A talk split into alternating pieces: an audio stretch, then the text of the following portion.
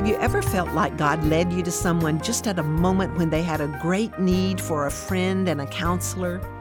I'm Mary Loman of The Christian Working Woman, and that's what Fran is facing in this week's episode of Fran and Jesus.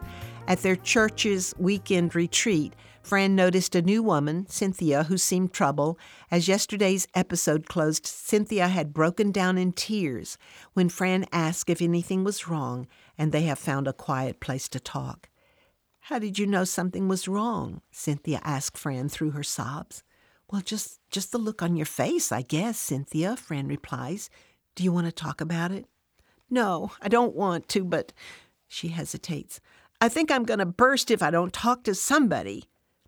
"Well, I promise you I will keep this conversation confidential, if that helps," Fran says.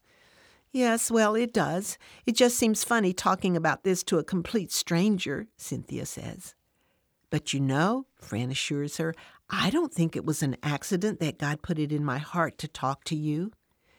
"Yeah, I guess so. And in some ways, it's easier to talk to a stranger about it. You see, I've been having an affair with a married man."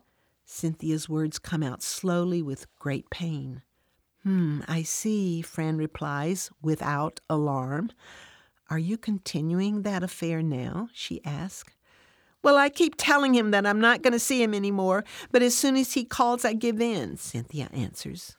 "You see, my husband left me with 2 kids 5 years ago. I guess I'm just so lonely." "Cynthia, do you want me to talk with you straight?" Fran asks.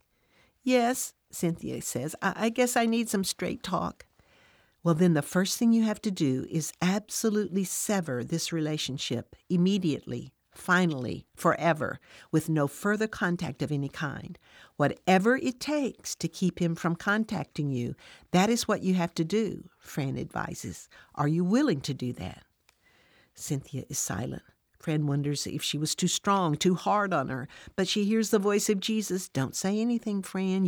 You've given her biblical advice that is right, so let her think about it. Don't back off." You'll have to tune in tomorrow to find out how Cynthia reacts to Fran's strong suggestion. We have a Zoom Bible study that meets every Tuesday evening at 7 p.m. Central Time, and our current study is in Philippians. I'd love for you to join me. All you have to do is sign up online at ChristianWorkingWoman.org. Join me tomorrow to see what Cynthia does.